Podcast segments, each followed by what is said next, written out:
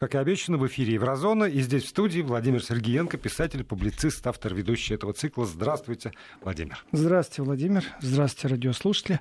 Здравствуйте, радиозрители. Да, очная встреча. Значит, вы можете видеть то, что происходит в этой студии, либо с помощью приложения Вести эф эм на ваших смартфонах, либо на сайте радиовести точка ру. Ну что же... Ну, что же? Что? Что? Вот что же? Я предлагаю взять и сейчас со всей силы врезать так по полной программе э, скептикам того, что Россия нужна, не нужна Европе. И начнем мы это с Сары Вагенкнехт, которая в этом деле нам большая помощница. Она предложила сделать очень просто. Вернуть Россию в формат Джи семь плюс один, потому что Джи семь на самом деле больше не Джи семь и не Жи семь. Это теперь шесть плюс один. Притом все шесть, они против вот этого плюс один. Они в недоумении. Даже минус один, там отрицательный. Но тогда не получится семь. Тогда семь не получится. шесть плюс один, это, конечно, семь, но в контексте глобальной экономики оно все замечательно. И вот здесь вот действительно предложение Сары Вагенкнехт, ее, конечно, все любят и обожают, это шесть плюс один минус один. Для того, чтобы было хоть какое-то равновесие. Чтобы кто-то посмел, смог противостоять Соединенным Штатам Америки с их протекционизмом. Но когда говорит об этом Сара Вагенкнехт, это та претензия, которую я предъявляю немецкой демократии. Давно политика свелась к бла-бла-бла-бла-бла. Ну и что, что она красиво говорит? Ну и что, что она все время красиво говорит? Да, ее любят, да, ее уважают, да, она цифрами владеет, да, она критикует расширение НАТО. Ну и что толку? Капля камень точит. Это правильно. И вот какой эффект. То, что Сара сказала, меня это совсем не удивило. Я прошу прощения, конечно, что я так фамильярно, Сара. Это фрау доктор Вагенкнехт. Вот так, сопредседатель партии Линке. И здесь, конечно, много правильного, хорошего. Россию вернуть в Джи семь. России это нужно? Вот России это нужно, а то они захотели — позвали, захотели — выгнали, захотели — снова позовут, захотят — снова выгонят. Что это за дела такие? Тут, конечно, не стоит из себя корчить невесту, недотрогу, но и бросаться в объятия тоже не стоит. А вот что является интересным, вот это действительно интересно, есть такой замечательный политик Армин Лашет. Армин Лашет — это не просто э, политик, вот просто э, так взяли, я сейчас его фамилию произнес. Это ни о чем не говорит. Но он глава Северного Рейн-Вестфалии. Северная Рейн-Вестфалия — земля, которая э, сегодня возглавляема этим политиком Армином. И самое, что интересно, он из партии Меркель. Вот это уже совсем другой интерес. Если кто-то из партии Меркель вдруг начинает говорить о том, что диалог с развитием, диалог э, с Россией надо развивать, это уже новый тон. Это земельный уровень не тех, кто все время против Меркель. Против Меркель в предвыборной гонке, против Меркель как человека иммигрантов привел, против Меркель просто патологически, потому что он против Меркель. Это ее единопартиец. Его заявление — это уже с весов не сбросишь. Это не Сара Вагенкнехт, которая все время говорит, говорит. Я понимаю, что капля точит камень. Я это понимаю. Но, к сожалению, это не понимает Меркель. Вот информационное пространство вокруг Сары Вагенкнехт — это одно дело. А вот если внутри партии начинается брожение, это то, против чего категорически против Меркель. А она категорически против, когда нарушается партийная дисциплина. Она требует, вот, чтобы все вместе, вперед, и ни шагу на месте. И я скажу, а вот мне и этого мало. Вот мне и этого мало. То, что Армин Лашет заявляет, и что бы он ни говорил, как он ни говорил, но слова от него, это тоже могут показаться каплей. Я процитирую, что он говорит. «У нас царит климат, в котором любого, кто выступает с отличной от общепринятой по отношению к РФ точки зрения, объявляют купленным «Газпромом» или сторонником российского президента Владимира Путина». Замечательные слова. Ведь необходимо рассматривать различные точки зрения. Мы все это понимаем. Но, к сожалению, никто этого не делает. И вот эта глава земли федеральной говорит о том, что это нормально, если будет озвучена совсем другая, иная точка зрения, что подход изменится в отношении к России. Он не говорит, что санкции надо снимать. Нет. Он против того, в первую очередь, и это очень важный момент, что не надо постоянно клеймить тех людей, которые говорят хоть что-то пророссийское, не в контексте «ах, давайте Путина на руках носить», «ах, давайте построим газопровод дополнительный», «ах, давайте снимем санкции». Нет, давайте просто этих людей перестанем клеймить. Мы нуждаемся в диалоге. У нас много есть о чем поговорить. Вот что важно, чтобы перестали клеймить. Тогда и Сару Меркель... Вагенкнехт перестанут клеймить. Ну, Меркель же сама поддерживает диалог. Она встречается с Путиным, она разговаривает с ним по телефону периодически. Подарки шлет, пиво шлет. Кстати, известно, какой сорт, правда же? Это я сейчас не буду рекламировать пиво, но желатели э, на, тем, кто интересуется, узнать, что за сорт такой. Я плохо разбираюсь в пивах. Ну, ну э, да. неважно, он не же важно. ей нет, тоже нет, в облу я, я, к тому, я к тому, что э, у Меркель в этом смысле... А она афишировала это, Владимир. А она говорит, об этом стало известно вот буквально недавно. Ну Ведь... как, все видели, она приезжала к Путину, это пожалуйста. Это где видели? В России? Ну, рабочий визит рабочий канцлера визит нельзя, не скроешь, нельзя скрыть. Все видели. Это все видели. Этого... Вот здесь это, это действительно капля, которая может точить. Но с точки зрения средств массовой информации полное отсутствие движения, динамики и действительно гнобление.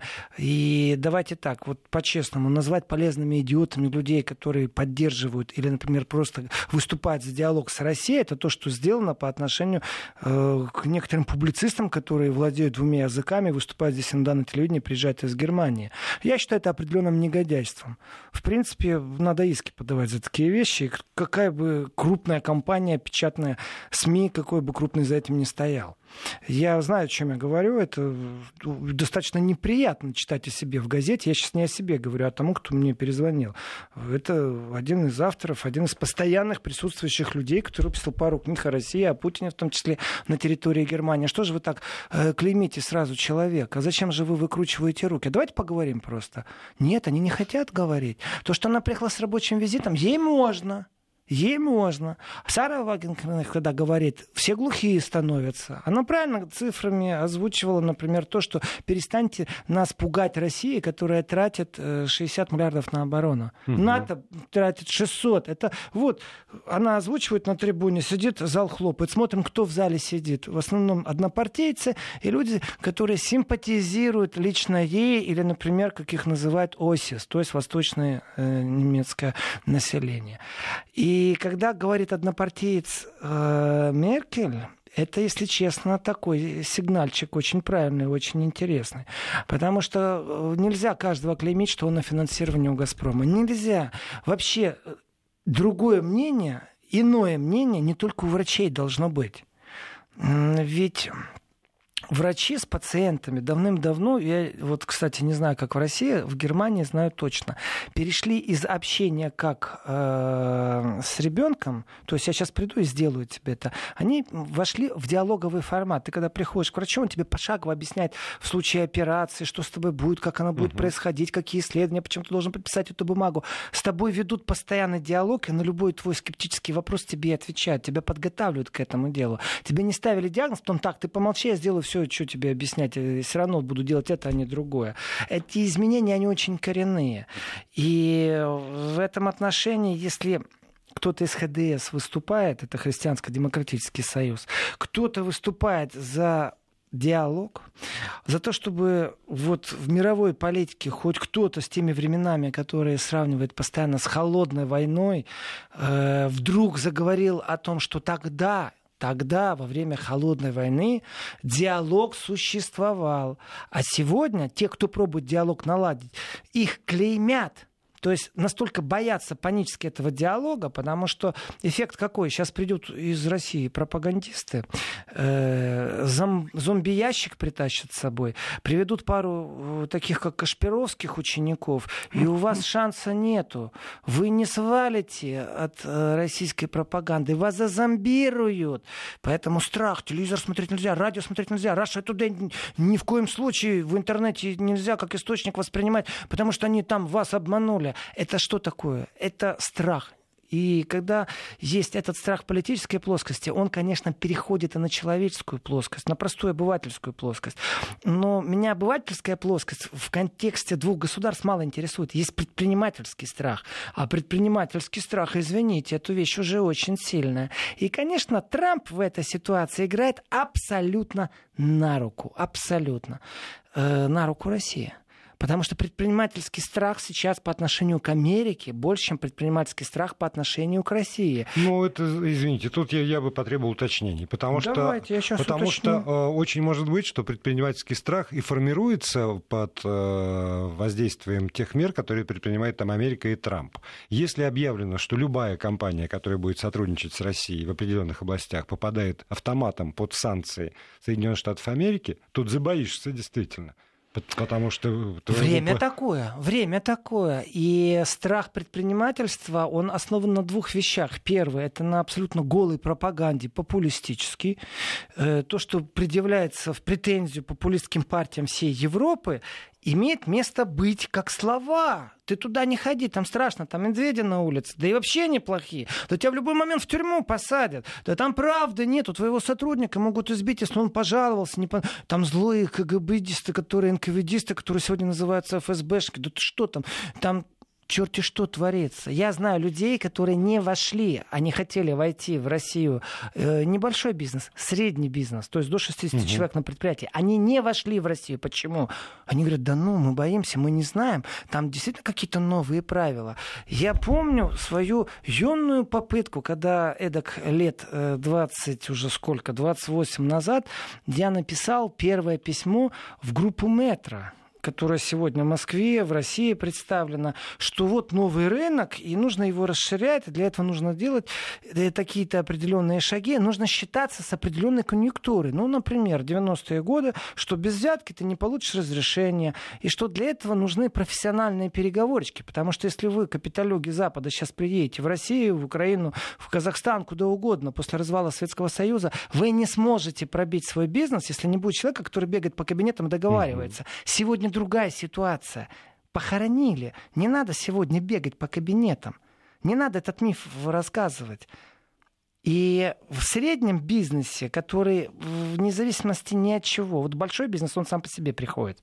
Они имеют время, терпение, деньги, специалистов. Есть средний бизнес. Это когда человек не подкреплен кучей адвокатов, когда он с удовольствием развил бы свою идею, ну дайте ему гарантию, что с ним будет все в порядке. И вот здесь вот запугали. Но это же популистическое, ничем не обоснованное, я не побоюсь слова, пропагандистический подход по отношению к России. Для того, чтобы выработать вот этот вот страх патологический. А теперь отмотаем буквально на полшага назад. Как вы, Владимир, говорите, действительно страшно, когда ты в Иран вошел бизнесом, э, а тут вдруг ну, нужно угу. манатки собирать, да. вещички свои скатывать, э, сотрудников увольнять. И сидеть и думать, господи, я же кредитов набрал под это дело. У меня же там просчитанная прибыль была. Какие же все-таки американцы. И, конечно, страшно становится. И у тебя выбор. Выбор в чем? В том, что ты должен переориентировать свой бизнес э, на США, так ты уже нищий, тебя уже по ветру пустили. Ты должен прийти сейчас к своему руководителю государства и сказать, помогите, спасите, найдите формулу, по которой я получу сейчас доп-кредит или какое-то льготное налогообложение, делать что угодно. Почему тебя спросят? И ты скажешь, вы знаете, у меня банкротов там шестьсот человек, а тебе в ответ скажут, неинтересно.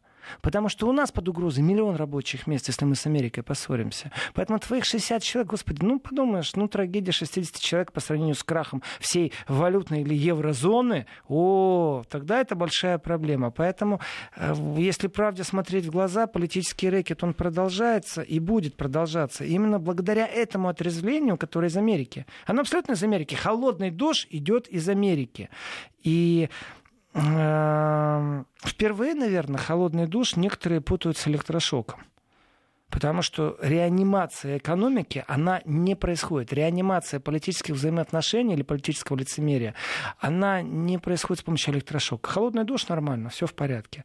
А здесь тебя еще и стимулируют, чтобы ты, мышца сердечная сокращалась. В этом отношении Примеров огромное количество, но они все примерно там плюс-минус девяносто лет назад, когда была уже первая война протекционизма, экономическая война. Это уже было в истории, вот буквально там каких-то девяносто лет назад, в прошлом веке. Повторение будет ли на таком же уровне? Я не знаю, и меня гадание на кофейной гуще не интересует.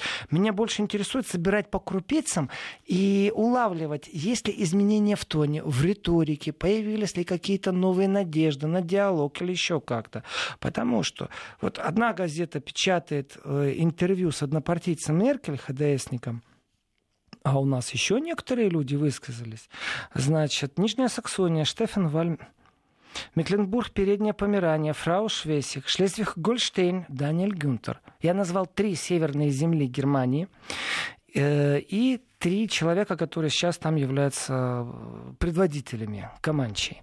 То есть они в этих землях главенствуют. И... А у них при этом, я прошу прощения, начинаю, и для себя в том числе, у них все-таки в, в рамках вот этого земельного устройства есть и некая политическая самостоятельность. Есть политическая самостоятельность, есть автономия, и есть очень интересные моменты, когда происходят э, такие интересные вещи, как м- формирование собственной политики безопасности. То есть, когда Бавария говорит, мы сейчас на границах ставим усиленные патрули и полиции, потому что, ну как, федералы угу. не справляются. Германия — это федеративная республика, бундесреспублика. И, и подобные, подобное право есть у любой земли, а не только у Баварии. Конечно. Плюс бюджетное распределение, сколько ты в центр, ну у тебя угу. остаются деньги, которые ты сам можешь распределять. И зачастую в политических схемах, которые существуют, есть объединения. И вот они странные. В одной земле красные с красными, в другой земле красные, зеленые, желтые. А вот а дэ гэшников нет, альтернативы нет в землях. И даже оппоненты, они как-то умудряются на федеральном уровне рассориться, а на земельном объединиться. А потом мы эти связки видим, потому что а ка ка, как я ее называю, это Аннегрет, которая, скорее всего, преемник Меркель будет, она работала с нынешним министром иностранных дел в Германии, непосредственно она выбрала, выиграла выборы как ха дэ эсник, и это партия Меркель. И вот второй рукой в правительстве был Томас Маас, которого мы опять сейчас видим в Министерстве иностранных дел. Опять он под Меркель. То есть такие связки на земельном уровне, они еще и э, трамплин... И это большой рычаг информационный в том числе, потому что в любой земле существуют свои средства массовой информации, которые достаточно громко публикуют заявления своих земельных лидеров. Конфликты, которые там рождаются и зарождаются, их тоже могут вынести на федеральный уровень, потому что конфликт с мигрантами, который произошел в Гамбурге, конфликт в том, что служба, которая занималась мигрантами, находилась в катастрофическом состоянии. состоянии, и уполномоченные по этой службе Меркель регулярно докладывала. Она была в курсе, что там творится. То есть началось все со взяток, а теперь выясняется, что спустя рукава, прикрыв один глаз, плевать как хотели... Тем не менее, был человек, который все время Меркель на стол клал доклад, в котором говорилось, мы не справляемся, у нас не хватает рук, мы не знаем, что делать, ситуация выходит из-под контроля, сотрудники непрофессиональны. И Меркель знала это. То есть, в принципе, мы можем сейчас наблюдать, что будет спецкомиссия. Спецкомиссия по вопросу Меркель. Насколько она владела вопросом, насколько она обманывала народ, насколько она обманывала свои службы. И... Насколько она могла что-нибудь изменить. Она должна была хотя бы реагировать на эти заявления, а не делать вид, что она их прочитала и складывать в макулатуру. Она должна была вводить какие-то определенные механизмы в движение, после которых происходили изменения, коренные изменения. Она этого делала, она этого не делала. Пусть этим разбирается комиссия, специальная бундестаговская комиссия. Здесь очень много может быть, что еще... произойдет с Меркель в ближайшее время, но инструмент парламентский и земельный, они примерно очень похожи, вот федеральный и земельный. Точно так же, сколько мест, у кого большинство в парламенте, принцип одинаковый.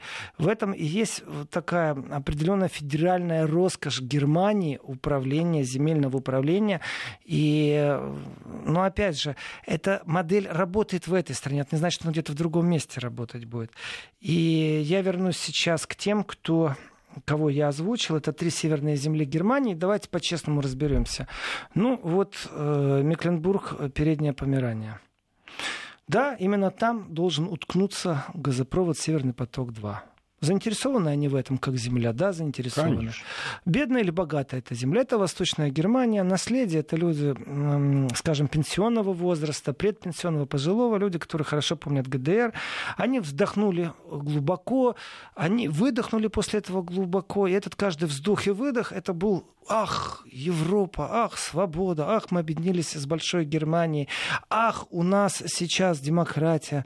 Но у них нюх на диктатуру, нюх на то, что их водят вокруг носа, нюх на то, что средства массовой информации стали лепетать одно за другим, повторяют этот вот мейнстрим, общий поток, что э, вот какие-то изменения непонятные, которые возвращают в то же состояние, что второе мнение не существует, просто ну, намного более красиво оформлено и красиво упаковано. Теперь тебя не таскают в спецслужбу, в штазе, никто не стучит на тебя, никого не заставляет на тебя стучать. Но, тем не менее, ты понимаешь, насколько гасится иное мнение. У тебя нет свободы слова, а если оно и есть, то у тебя нет свободы мышления, потому что тебя уже обманули той информацией, которую тебе подсунули. Там что, пять самых крупных издательских домов владеют практически всем потоком мейнстрима. То есть это общеизвестный факт, и насколько ты в этом пространстве можешь самостоятельно мыслить, я не знаю. Но когда вот эти земельные лидеры... министр-президент начинает такие вещи говорить громко, они не говорят, что нужно снять санкции России. Они говорят о том, что не время сейчас, но разрешите, и это будет правильно, разрешите, конечно, моя интерпретация, и будет правильно, если будет другое мнение не затоптано, если не будет человек сразу э, клеймиться. Ведь если ты клеймишься прорусским, прокремлевским, как бы это смешно не было, ведь аналогия и знак равенства — это стоит «ты тупой», «ты дурак», ты идиот, ты не понимаешь, что ты не имеешь права с ними общаться, бизнес там иметь. Они плохие, они исчадия зла. Вот так работала пропаганда. Она работала не один день. Не один день. И воссоздавать, откатывать это все назад тоже безумно тяжело. Они все трое про это? Они все трое сказали. Это вообще вот произошло за, вот, за последние три дня. Получается, четыре человека, четыре человека, возглавляющие земли, федеральные, это три земли, четвертая к ним как бы присоединяется. И все они практически говорят об одном и том же, что нам нужен диалог с Россией. Да, насчет санкций нет, пусть они остаются, нужно потом поговорим. Самое важное, дайте работать, дайте мыслить, дайте подумать. В принципе, не разрешение они спрашивают, они будут об этом говорить дальше. И их не посмеют, они объединились практически э, в том, что они поддерживают друг друга. Вот теперь мейнстрим, пропагандный аппарат, который существует как бы того, кто не хотел, он тоже существует. Можно просто пропагандировать, например, добро, можно пропагандировать христианство, можно пропагандировать регулярные пожертвования из зарплаты, фонд помощи голодающим детям Африки. Это тоже будет пропаганда. Она будет со знаком плюс, но это будет все равно пропаганда, как факт. И инструмент этой пропаганды можно изучать тоже как науку, прикладную науку. Как она работает в Германии, она совсем по-другому будет работать в Албании. Абсолютно другие подходы, потому что менталитет восприятия иначе задействован. И в этом отношении, вот когда объединились четыре политика, они порознь сказали, три вместе, а один вот отдельно. При этом э, у нас разные партии, то это большой-большой знак плюса, и это звоночек. И благодарны мы никому, кроме как Трампу. Ну, Пусть, пусть будет так. Продолжим после выпуска новостей. Владимир Сергеенко остается здесь с нами.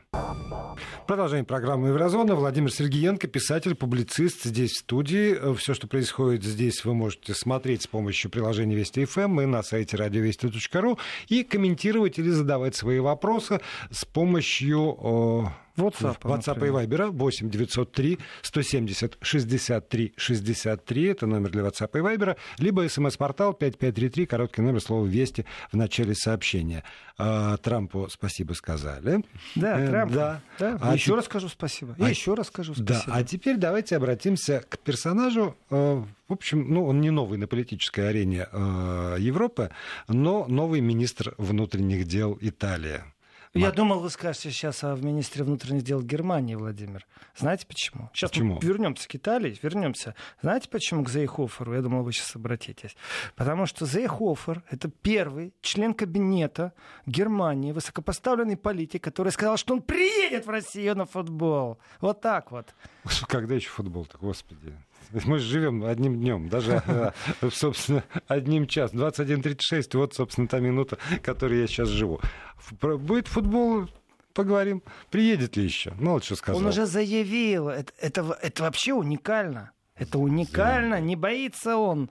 Не Меркель, ну, правда, из Баварии. Ну, если нас сейчас слушают и в Германии, я напомню, что с сегодняшнего дня Россия открыла безвизовый въезд для обладателей карты болельщика и билетов на футбол, мировой чемпионат. Молодцы. Так что там у нас? Итальянский. Да, так вот, итальян, министр, итальянский министр. Ну, он в очередной раз, продолжая, собственно, свою эту главную тему, напомнил про то, что Италия не должна превратиться в лагерь для беженцев, что э, там семь тысяч, которых выслали из страны прежние правительства, маловато. Это капля в капля. море.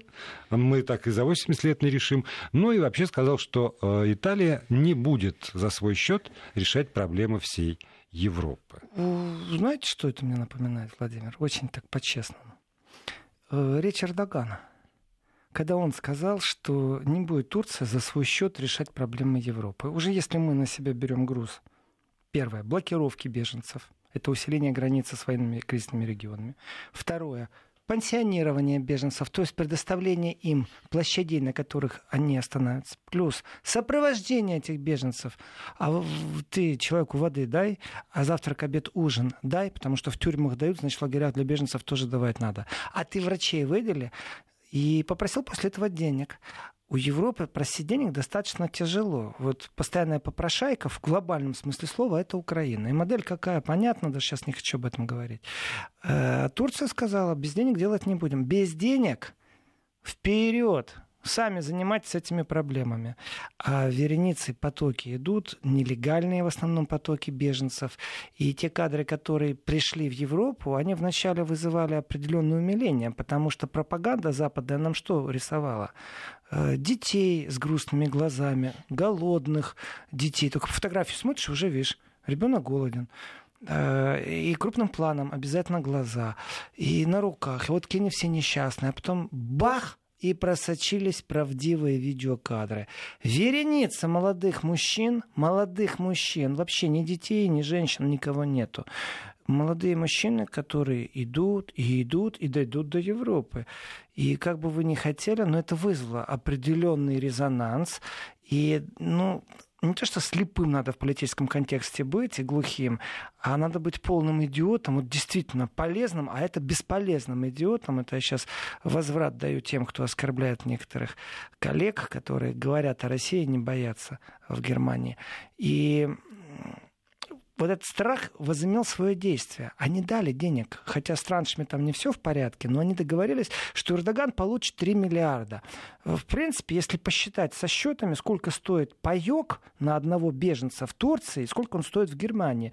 Конечно, дешевле в Турции, только нужно договориться с турками. Сколько стоит человека-час э, охранника, который будет этот лагерь беженцев охранять? Сколько стоит час сотрудника службы, который будет отпечатки пальцев снимать от этого беженца и заполнять анкету, сколько стоит переводчик в час, который будет пробовать как-то коммуницировать между чиновником, который эту анкету должен заполнить, и вот этим беженцем, то, конечно, дешевле дать три миллиарда, потому что все то же самое на территории Франции, то, что там на территории Австрии, Германии будет стоить намного дороже. Это была выгодная сделка в прямом смысле слова. И Европа там не торопилась давать э, следующие раньше, там проблемы большие с этими делами. Но, тем не менее, дадут, потому что они договорились. Теперь возвращаемся в Италию. Есть понятие бюрократия, есть понятие человеческое чувство гуманности и есть понятие преступности. И преступность халатная или не халатная, которая была в Германии, там она свелась очень просто. Взятку брали и давали возможность остаться в Германии. С точки зрения гуманности могли просто давать возможность оставаться в Германии, взятку за это не брать. Мафия работала. Посмотрим на Францию. Как выглядел лагерь беженцев во Франции? Там черти что творилось. Что сделали французы? По периметру окружили этот лагерь беженцев, чтобы никакая инфекция, вроде бы как, оттуда не просочилась. Инфекция не только в виде болезни, инфекция в виде криминальности, криминогенная зона неограничена. Беженец, человек, который готов выживать, умеет выживать во враждебных условиях. Представьте себе, что вы сегодня взрослый мужчина, убегайте от войны, у вас нет документов, у вас нет денег. Что вы будете делать? Как вы будете выживать? У вас нет возможности подойти в посольство и спрятаться там. Да, но тот же Сальвини говорит о том, что в итоге шесть процентов только от общего числа беженцев получают политическое убежище, как раз как преследуемые. А вот, знаете, там, а я могу такой легкий, я так люблю иногда мастер-класс дать. А все дело в том, что беженцы беженцам рознь. Есть беженцы, которые подготовились. Притом континентальные беженцы — это статус ООН. И если правильно идти эти путем и помочь самому себе, сфабриковать против самого же себя, что ты обиженный, что у тебя три привода в полицию есть, то твои шансы получить политическое убежище в Европе просто неимоверно велики, почти сто процентов. Это схема, которую многие знают и пользуются. Нужно только сделать так, что не ты на словах говоришь: ой, вы знаете, меня с работы выгнали, потому что я сказал, что вот там что-то. Нет. Сделай так, чтобы тебя два раза задержали, например. О, вперед, вперед, в Европе такие вещи любят. И те беженцы, которые шесть процентов получают, это не люди действительно оппозиционно настроены, это люди, которые профессионально смогли себе организовать. Но плюс среди этих шести процентов, я сейчас откидываю северноевропейских беженцев, которые тоже присутствуют в этом потоке, я перейду к тем беженцам, которых классифицировать как беженца достаточно тяжело, потому что, а, например, правительство некоторых стран в Европе считает, что Афганистан абсолютно спокойная в некоторых провинциях держава. И если ты пришел из спокойной провинции, то не рассказывай сказку, что ты э, нуждаешься в убежище, а особенно политическом. Тебя что там, политически репрессировали? У тебя что там, война идет? Нет. Чемодан, вокзал, Афганистан. Вот так оно будет. Поэтому э, те беженцы, которые должны были признаны, они должны доказать, например, что они попали под пытки Асада, э, что их семьи преследовались. Непосредственно доказать это нужно. В старые, в старые добрые времена достаточно было двух Двух очевидцев, которые это подтверждали. Сегодня это не все так просто. Сегодня документики со штампами, переводчик, пожалуйста, у нотариуса заверьте. Бюрократия защищает свои внешние границы. Возвращаемся в Италию. Если я сравню то, как будут депортировать, законы Евросоюза практически, они в этом отношении, ну, скажем, не гигиеничны.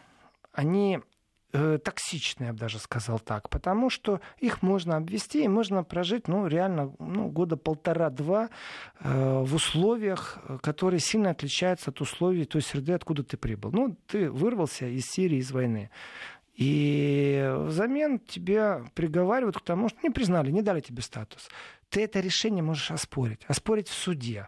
Это стоит денег, между прочим. А это одинаковые... Судья бесплатно не работает. Одинаковые законы, что для Италии, что для Германии. Везде, во всем Евросоюзе, в этом отношении ты любое решение по депортации можешь оспорить.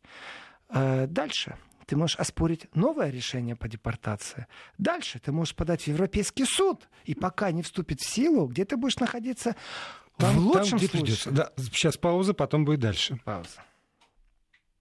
Продолжаем разговор. Владимир Сергеенко, писатель, публицист, автор ведущий цикла «Еврозона» здесь, в студии. Давайте закончим эту тему с, с мигрантами. Значит, вот и решение Европейского суда, и он все время остается, этот самый мигрант, на территории Евросоюза. Даже, даже если за решеткой. Потому да. что в Гамбурге, например, пару иммигрантов просто из депортационной зоны смогли угу. удрать. Просто их туда переместили, а они удрали.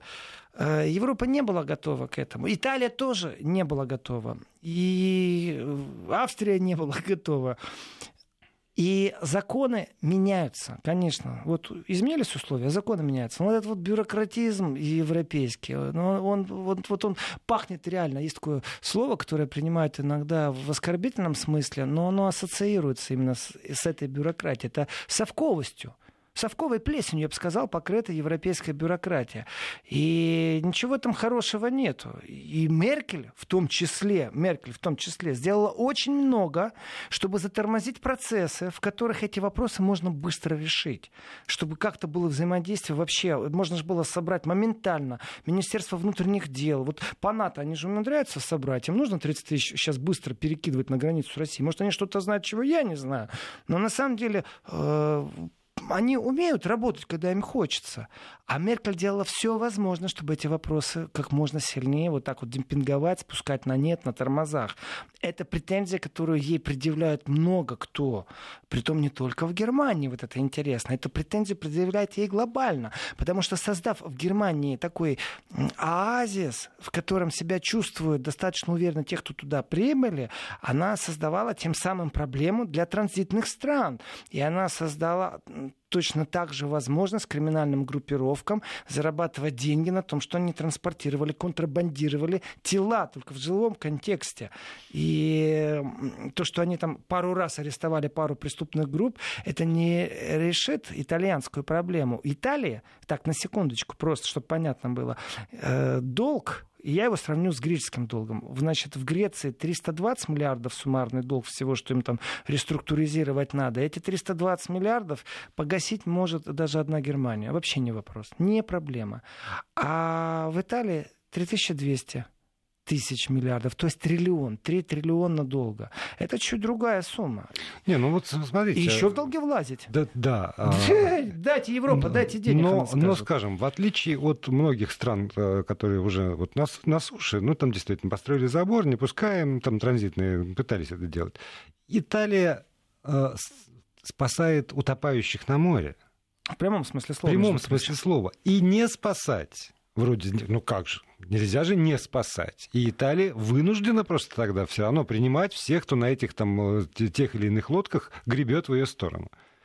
Потому что иначе она все убийца. Очень тяжелый вопрос, на самом деле, очень тяжелый вопрос. И хитрецы-европейцы, они же лоббируют эту идею, и они знают, как это делать. Северная Африка является, в принципе, страной, полыхающей все еще. И в некоторых местах эти угли полыхающие, туда подуть, и там будет большой огонь. Известное дело, что с африканскими странами работают по определенным так называемым коррупционным схемам. Это когда, если ты хочешь пролоббировать что-то, нужно правительству в том или ином виде, при том, что правители уже давным-давно в Африке тоже мудрые люди, зачастую имеющие европейское образование, зачастую. Они прекрасно знают, что через здесь ты можешь попасть под суд, оказаться где-то угу. там, потому что все придумают, все перевернут, все бумаги подпишут.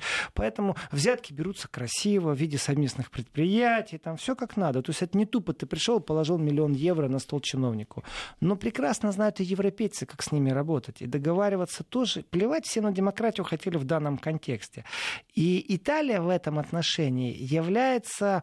ну, скажем так, она не жертва ни в коем случае, и она не соучастник э, преступления, тоже нельзя это сказать. Она ищет выход, и выход, который они предлагают, я вот как бы... его не критиковать, это выход, но я в нем вижу все-таки больше положительного, чем отрицательного.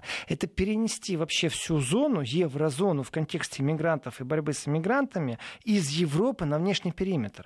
То есть создать лагеря для беженцев на территории Северной Африки, есть страны, в которых это можно создать, и навести там хоть какой-то порядок. Потому что там есть лагеря, из которых люди идут на побеги, и при побегах их убегают. Потому что там их держат как реально в тюрьмах, выкуп требуют у родственников. Там черти что творится. И навести там порядок можно только силовым путем. Потому что э, получить добро от местного правительства не получишь, пока взятку не дашь. Это известный случай. И правозащитники все время говорят, и гуманисты, которые открывают какие-то какие-то лагеря помощи, везут медикаменты. Они знают, как эти схемы работают. Время от времени, кстати, я слушаю в Германии практически точно такое же вот, радио, как Вести эф эм, которое дает иногда живые включения у людей, которые только приехали из Африки. И они рассказывают, что там вживую угу. происходит. И ты потрясаешься уровню знания политических элит. Они все прекрасно знают, но они не хотят с этим справляться. Они настолько медленные и тупые, О, нет, они настолько близоруки и недальновидные. Здесь я скажу «да», но тем не менее от этого не легче беженцам. Италия, которая в свои объятия принимает свои территории, э, она, между прочим, во-первых, а, не обязана тянуть лямку за всю Европу, б, уж если Турция получила три миллиарда, пусть и на бумаге, пусть еще все не перевели, весь транш, э, но Италия это чем хуже? Она вообще родная, вообще своя. И если Европа в этом отношении посмеет отмахнуться от Италии, то Италия тогда очень серьезно проведет очередные выборы, в которых победят не просто популисты, победят э, суверенитарные националисты, скажем так. И Италия очень быстро выйдет из еврозоны, очень быстро вернет свою итальянскую лиру, будет праздновать, будет большое празднество на улице, будут карнавалы, музыка. И э, выход один. Платить. Выход один. Разделить участь Италии в контексте принимать на себя беженцев. И в этом отношении, что я слышу? Германия сказала, что принимает участие. Приняла вроде на прошлой неделе. Могу ошибаться. Может, десять дней. Может, я потерялся, это две недели или месяц. Но, тем не менее, аж триста человек. Но это смешно. триста человек — это, на самом деле, тридцать надувных лодок, которые практически каждый день выплывают от моря в попытках переплыть, как-то доплыть, добраться до Италии, до рая. И ведь корень зла лежит не в том, что сейчас поставим какие-то специальные видеокамеры, колючей проволокой обнесем все побережье Италии. О, нет. Дело в том, что смотреть, как где-то кто-то умирает, сегодня нормальный европеец не может себе позволить. Он воспитан иначе, он воспитан по-другому. И здесь нужно искать корень зла в другом месте и помогать его как-то решить там, где этот корень зла зарыт. А это непосредственно, например, попробовать сделать хоть что-то, чтобы в Сирии конфликт закончился. И здесь, если раньше они не смели, вот, ну не смели э, перечить своему большому партнеру США. Не смели. Поэтому информационно вдували все время одно и то же. Русские плохие, русские бомбят школы, русские убивают детей. Постойте секундочку. Во-первых, вы давайте всю правду информационно-военную. Во-вторых, расскажите, пожалуйста, как ваши партнеры США действуют. И тогда мы придем к гражданским жертвам и военным операциям. И будем говорить о том, как ведется война или военные действия. Потом поговорим о легитимности некоторых войск. И вы сейчас в состоянии, может быть, попробовать сказать, а вы знаете, а США на самом деле на нас давили. То есть сказать, да, мы признаем ошибку.